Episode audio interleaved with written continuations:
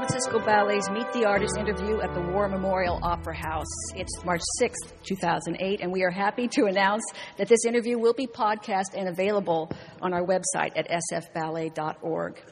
My name is Claire Sheridan. I am the founder of the LEAP program at St. Mary's College of California, and I'm your host tonight here for the San Francisco Ballet Center for Dance Education. My guest this evening was a soloist with New York City Ballet, and he worked with two of the greatest choreographers of the 20th century, George Balanchine and Jerome Robbins. He is now a ballet master for New York City Ballet, and as a member of the Robbins Trust, he is the man who has staged the three ballets we'll be, we will be seeing tonight. Ladies and gentlemen, please welcome Jean Pierre Frohlich.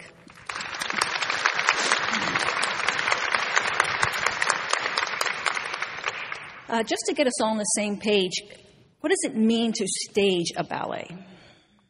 What does it mean to stage a ballet? Well, it means basically that you are reproducing uh, a piece that a person choreographed, and you are basically just reproducing the work uh, that person did, and to put it on dancers of other companies around the world, uh, you get um, the co- the company goes to um, a foundation or a trust, or if they're not living, the choreographer that is, or they go to the living choreographer and say, you know, we would like to license this piece for my for our company, and uh, the uh, trust or uh, the choreographer would say, yes, you can do that, and I'm sending this person to reproduce it, and sometimes if it's alive, uh, the ballet master would come first and put it on the dancers, and then sometimes the creator will come later uh, to do the final touches the last week sometimes. As a member of the trust, how many ballets do you personally oversee? It's kind of hard because um, there's, there's quite a few personally, but also being an advisory committee member, I'm also uh, part of the decision making uh, of um, companies licensing the Robbins repertory.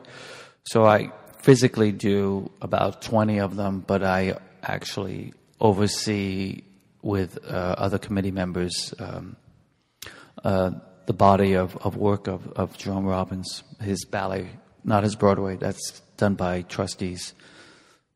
Are you on the road most of the time? No, I'm based with New York City Ballet, uh, but I am on the road every time there's a vacation. I'm not with my family and my children. Uh, I'm basically on the road putting a piece together in advance.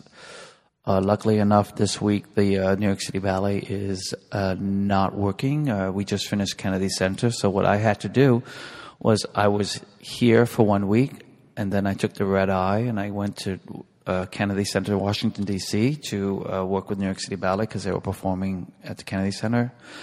And I came back three, four days later to come here. Took a seven o'clock flight from New York to rehearse all day the next day, and been here for about five, six days. But I put together uh, the the big premiere tonight is West Side Story Suite. So Fancy Free I put together last year. Uh, in the Night has been in the repertory for a very long time, so uh, it was originally staged by Victor Castelli, and uh, then I came in for the last 10 years um, to oversee it and reproduce it. So, um, but yes, I am on the road a lot. I just, you know, you know, if you if you're part of a, keeping a legacy, you have to, you know, try to maintain it the best you can. Do you carry around the choreography in your head do you know all these parts of all these ballets, or do you use video, notation? Do assistants travel with you? I know a lot of these ballets in my head, but there are some ballets I don't because there are some ballets that I have staged that I have never danced. Uh, I use video, I use muscle memory, I use uh, my notes, I use Jerome Robbins. I was very good at mimicking, I was very good at imitating, and I used to watch his body, body language because when he used to rehearse a lot, he used to always say to the dancers, look what I'm doing, watch how I do it, because he would, you know, be every character like in Fancy Free. He would play the three sailors and play the girls' parts, and he would want you to watch him, and because sometimes he had a hard time explaining what he wanted, so he, the dancers were always visualizing and watching him. I asked a few of the dancers if they had some questions for you, and one emailed me and said, Jean Dancers in San Francisco Ballet? At San Francisco Oh, Ballet, yes. I go to the source. Yes. He, one email said, I hope, they, I hope they liked me. no, they did. He said, I'll read it to you. Uh, it says that you are so well acquainted with every last detail of Robbins' ballet. He has a great sense of the style of the piece and each character's movements, not to mention the timing, etc. Here's her question. I want to know what for him is the most difficult thing about staging a Robbins' ballet. getting it right for me it's getting it right and sometimes you get it right and sometimes you don't and sometimes you see a ballet like uh, let's say west side story but all the everyone loves doing west side story you'll see tonight you'll you'll see uh, you'll see a different side of the dancers. Um, you know every dancer is in comes from a different school. Sometimes you know with our company at city ballet they all have a certain style. And john robbins worked with the new york city ballet and san francisco ballet. You have many dancers from many parts of the world. So you, you're blending many many styles. Uh, certain dancers just get it organically. Uh, sometimes um, as a producer or reproducer or reproducing a piece, sometimes you have to show everything to the pinky. Sometimes certain dancers do not have the. Um, I don't want to be. I'm not being rude or anything. Some have an imagination, and some need to be kind of help with their imagination. Uh, certain dancers just get it, and they look at you, and, they, and it's, it's right. Sometimes you don't have to say much. Some certain dancers just don't understand, and they might get it in five rehearsals. So that's the most difficult is to basically try to get the essence of what the choreographer wanted. And you do the casting. Yes, I, I hopefully it's right. Sometimes it's not. You know, sometimes you, you think someone would be wonderful in it and you find out they're good, but they could have been better. And you find out the person that you didn't pick should have been first cast and they're doing it in second night. That happens quite a bit to everybody. Uh, it actually happened to Jerome Robbins many times when he actually said to me, you know, the second cast is better than the first. But doesn't mean the first wasn't great.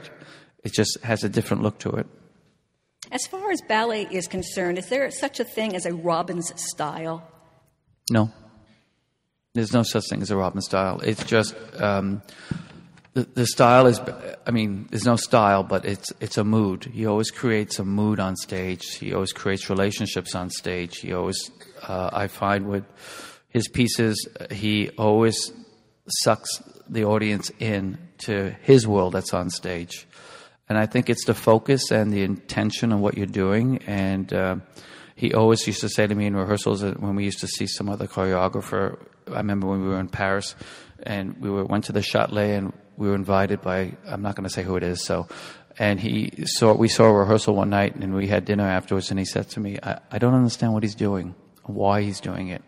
And it was always, he always wanted to know why. And also he would, Jerry Robbins would analyze his works many, many times or rework them. So, um, you know, I, I don't find there's a style, there's a mood that you want to create because his ballets work very well on many, many dancers in many, many different companies. The Paris Opera, for example, do his works wonderfully. Uh, in the New York City Ballet, they do their, his works, San Francisco Ballet. So I think it, it doesn't take, uh, it takes different uh, styles. Uh, you work with both Robbins and George Balanchine as a dancer. How did these two men differ in the, how they choreographed in the studio?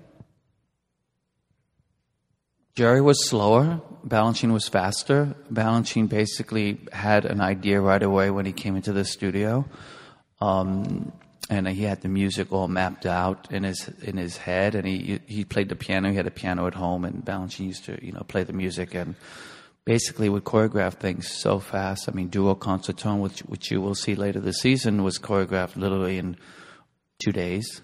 I mean, he would say, do this, do that, do a little bit of this. If he trusts his dancers, Balanchine would just say very little and they would just, it would just create, they would create and help the process. Robbins actually was in the studio longer. He had many versions. He would change his works very a, long, a lot. And also he wanted to, he had to demonstrate the works. He would have to feel it organically in his body when he choreographed. So sometimes he, you would watch him dance and you would have to pick up the steps while he's dancing. Um, if you're just joining us, I am in conversation with Jean Pierre Frohlich, and in a short while, we'll be able to take some questions from the audience. Uh, the work you're doing now, keeping these ballets alive, is so important, and we are grateful to you. How difficult was it for you to make that transition from being a performer to a person who works behind the scenes? Do you miss dancing? No. Why not? Only time I miss dancing is when I watch Fancy. I mean, uh, not Fancy Feet. It hurt too much. I was the first sailor that went double tour to the split, and I did it for 12 years, and I said that was enough. um, no, uh, uh, West Side Story is one piece I would like to have done that I would I would have to say. But do I miss it? No. The transition was very easy for me. I was very fortunate that in 1990. Uh, uh, the New York City Ballet was doing a retrospective of Jerome Robbins, uh, a mini festival in our season. I was still dancing, and um, I was speaking to Jerry Robbins, and he was looking for another assistant. And I said, You know, I danced so many of your ballets. I've always wanted to work with you. I wanted to work with him when he did Jerome Robbins Broadway, but it didn't work out because I was still dancing. And um, it clicked. And the transition was a lot, very easy for me. I I was very observant uh, when I was dancing, so I would watch how it would work, and I would make sure I was two steps ahead of him, and made sure I did my work and my homework, and I was prepared.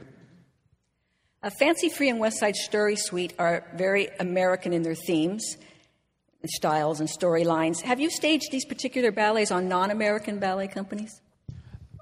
Yes, I've staged Fancy Free for Birmingham Royal Ballet, and then for um, uh, the Royal Danish it's interesting because Fancy Free for me, I mean, what you will see tonight is really three sailors, but only one American sailor. David uh, is, um, I really, I think he's uh, Armenian, Armenian. Thank you very much. And then you have Pascal, which is, you know, it's French. So it's interesting when you watch, and they dance it very, very well. But when you watch three American sailors do Fancy Free, it has a different look. It's very, it, it's part of our our you know our just the way we are and and, and the, the, the exuberance of Americans, uh, rah rah, Siskumbach kind of people that, that that that go for it. You know, they don't sit back in their laurels, and some people do, but I mean, we, we we're a kind of country that you know, let's go and do it. You know, so uh, but it's it's different. Some look wonderful. It, it uh, sometimes they get it, sometimes they don't, and it's it's a very funny ballet because it's not a ballet to me. It's really a play because he he's telling a story with movement, uh, Mr. Robbins, and uh, he's the only choreographer that I have ever known and, and worked with that can tell a story with movement. If you watch West Side Story tonight, the suite, it tells the whole story, and you don't have, you only you're going to hear people. You're going to hear dancers sing but they don't speak a word, one or two words, but it's, it's basically all done in movement. So, um, which is really quite interesting. Um, Does In the Night tell a story? Yeah, it talks about three uh, different couples, you know, that are wandering in the park, and uh, eventually at the end they, they meet. You know, they end up t- taking different paths, and all of a sudden they're in the center and they meet each other. You have a, the first part of it is really about young, young love. The second one is about more of a a couple that is, you know, aristocratic and they do the same routine every day after they have their dinner. Just an example, I'm just making up a story, but they, they go out and they go take a stroll in their garden after they finish their tea, after their dinner, and then you have the third couple that is really having just a bit of a quarrel, you know, a love spat, and uh, then all of a sudden uh, it, they come together um, and they reconcile, and um, she gives in to him and it uh, doesn't always happen. Usually the woman always wins. They do. The men always do what the women want. I. of course, the dancers are very excited about West Side Story Suite because of that added element of singing. Um, could you talk about the, the audition? They're nervous too. I yes, I know you. they're very. The audition process, the vocal training. Can you talk about that? That adding that element. Well, I knew the dancers very well, but um, the only thing I did not know if they could sing. So what we did was uh, we had a, a, voice coach come in, and when we went through the whole company, and they sang uh, in front of a video. Just sang, you know, no training. Just wanted to see if they can carry a tune, and then eventually, then we would work with them. Not not me, the, the vocal coach. Coach. I saw this video, and I got to see who I thought was suited to it physically to these roles. Uh, and um, it was a very humbling experience for some of them.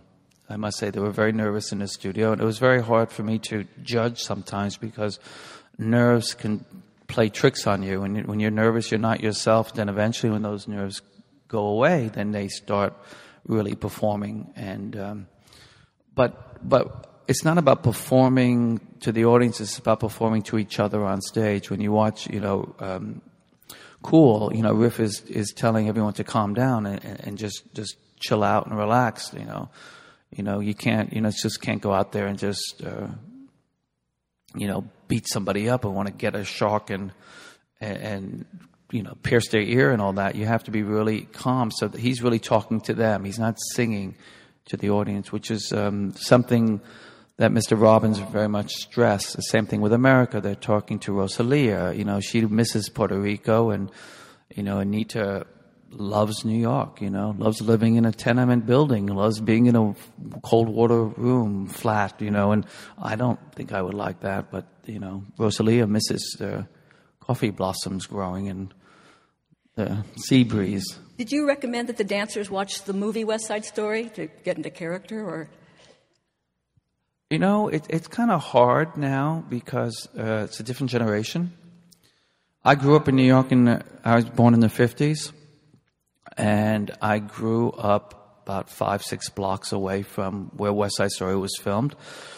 And I used to listen to the recording, and uh, I went to the public school system in New York, so I hung out with Puerto Ricans in the 60s. I hung out with uh, Afro Americans, and a lot of my friends were Puerto Rican. So I understood it, understood it, and I, I was from New York, and there was a lot of Italians and you know um, Irish around, and there was a lot of gangs at that time, and switchblades were very common. Um, now it's guns, unfortunately, but um, uh, what's hard now because if you look at the movie, the dialogue, they're saying "daddy-o" and they're calling, you know, uh, a cigarette was a fag at that time, and now a fag means something else. So it, it, was it was a whole different uh, time, and also it was um, a time when the generation, the young generation, the 50s and the 60s started to speak, wanted to, to come out and say something, and so there was a little bit of restlessness happening. Now uh, it, it's the same thing happening, but it's a different different time. It was hard for the dancers to understand that. Uh, to to really, but the, I showed them the movie. Uh, some of them did their own homework, uh, uh but it's it's. I think it's I think it's going to work. I hope so. Uh, Fancy Free is a period piece, and I believe you mentioned that you did tweak that a little bit to, to, to appeal to contemporary taste. Did, did, you update West Side Story or the movement at all? No, about Fancy Free, the only thing that, that I, I try to stress, which is really a lot of people get offended by the first section, some the, the, the girl with the red bag. If you watch it, people, some people get very offended saying you would not treat a young lady like that. But people have to understand they're playing a game with her. It's a it's a schoolyard game. They're having fun with her. She actually likes them, but she has to go and she wants to get her bag. They take her bag away. They they throw it around. It's like getting a school bag from a kid in the playground, which I used to do when I was a kid.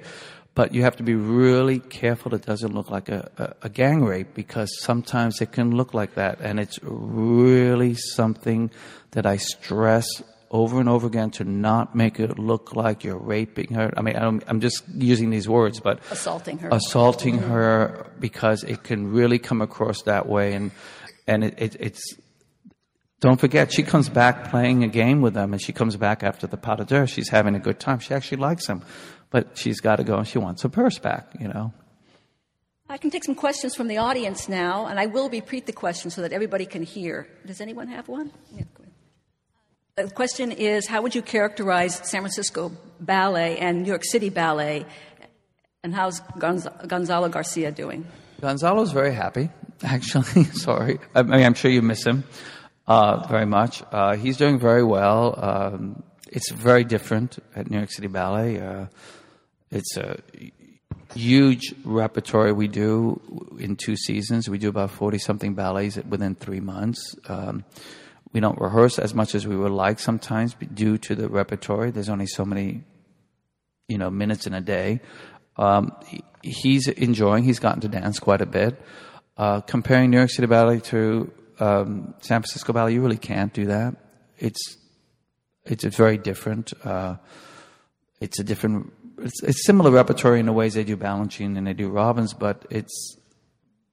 I don't compare. I, I think this company is wonderful, San Francisco Ballet. I think both companies are wonderful very different. People like to criticize New York City Ballet a lot because there's a group of people that miss, you know, Balanchine and and Robbins. But you know, I think I think the company has to move on and not live in the past. And you know, hopefully, uh, you know, the ballets are you know, hap- people are happy watching you know the company. But San Francisco is wonderful. I can't com- I can't compare. Question was that Robbins had a had a reputation for being a difficult man uh, to work for. What is your experience? Oh, I saw him being very difficult with dancers. I saw that. I even experienced it, but um, I understood where it was coming from. He was coming. He was really good at separating friendships in the studio and outside. It was about the work, and he was trying to get a certain look he wanted. Most of the time, he was frustrated with himself, and most of the time, the, the, the other half of the work, meaning the dancer or the instrument he was working with, was not cooperating and doing some of the work also. Uh, I think everyone's different. Some people, dancers, come into a studio guarded sometimes, and some dancers come in the studio with their ego outside the studio, and they're, they're willing to absorb what this person, this man, had to give. I mean, Jerry Robbins, you have to remember, look what he's done, his body of work in theater. Fiddler on the Roof, The King and I choreographed, uh, West Side Story, um, uh, Gypsy. Gypsy yeah. uh, the funny thing happened on the way to the Forum. Uh, you know, on the town. That's where Fancy Free became on the town. Um, he had an incredible theater mind. I personally, there were some difficult times when I was dancing because you know, as a dancer, but I loved being part of his. You know, he had a group of dancers at City Ballet that he always repeated and repeated to work with. I was fortunate enough to go be one of those. So, but working with him as an assistant, uh, absolutely was wonderful. Absolutely. I was very fortunate. I was becoming an assistant at when he was later on getting milder. He was he was older. You know, when he was younger, he had that energy to he'll do anything to make something work, or what he he would do anything to get what he wanted. Actually, I should say. I believe the question was how do you go about getting ballets on video as a, as a consumer or as the practice or as a consumer? To buy a video? Well, videos you can you can you there are there are websites you can go on to find. But it hasn't been filmed. No, hasn't been filmed. I think uh, New York City Ballet has not filmed it. Uh, Actually, it has been filmed. It was filmed in the 70s in Germany and Berlin. I was part of that. The, the, yes, it was filmed. Was it for? It was for tele, German television. It was not made into a DVD to sell to the public, to the general public. But that, it was filmed once. That was the ballet Symphony in C we were talking about. Right, but but in general, to get something filmed, um, you know, they have to go to the again to the the trust or a trust or the foundation or the Balanchine Foundation to ask permission to get something filmed. I know the Paris Opera has filmed jewels and things, but Symphony C was not has not been one of them that people have been wanting to film. One last question. Yes, sir. The question was Do you choreograph yourself? And if so, how do you separate the work you do for the Robbins Trust to your your own creative impulses? I have choreographed. I don't have time for it, unfortunately, because I'm doing this. Um, Jerry Robbins said to me many years ago, he said, I've seen some of your work. Why don't you really do it? I think you have some talent. And I said, well, that's because I'm doing your work. So, and he looked at me and he laughed. Um, but uh, I separate it because Uh, it's not my job to mix the two. I, am a very clear kind of personality, and, and I separate. I do what was the choreographer's intention, not what my intention is, because I'm not being true to that creator. So I separate it. Folks, you're in for a treat tonight. I saw dress rehearsal this afternoon, and it is a wonderful program. And I want to thank my guest, Jean Pierre Frohlich, our live audience, and our podcast listeners for joining us Uh, you can jo- listen to other Meet the Artist interviews uh, on our website at sfballet.org. Thank you for coming.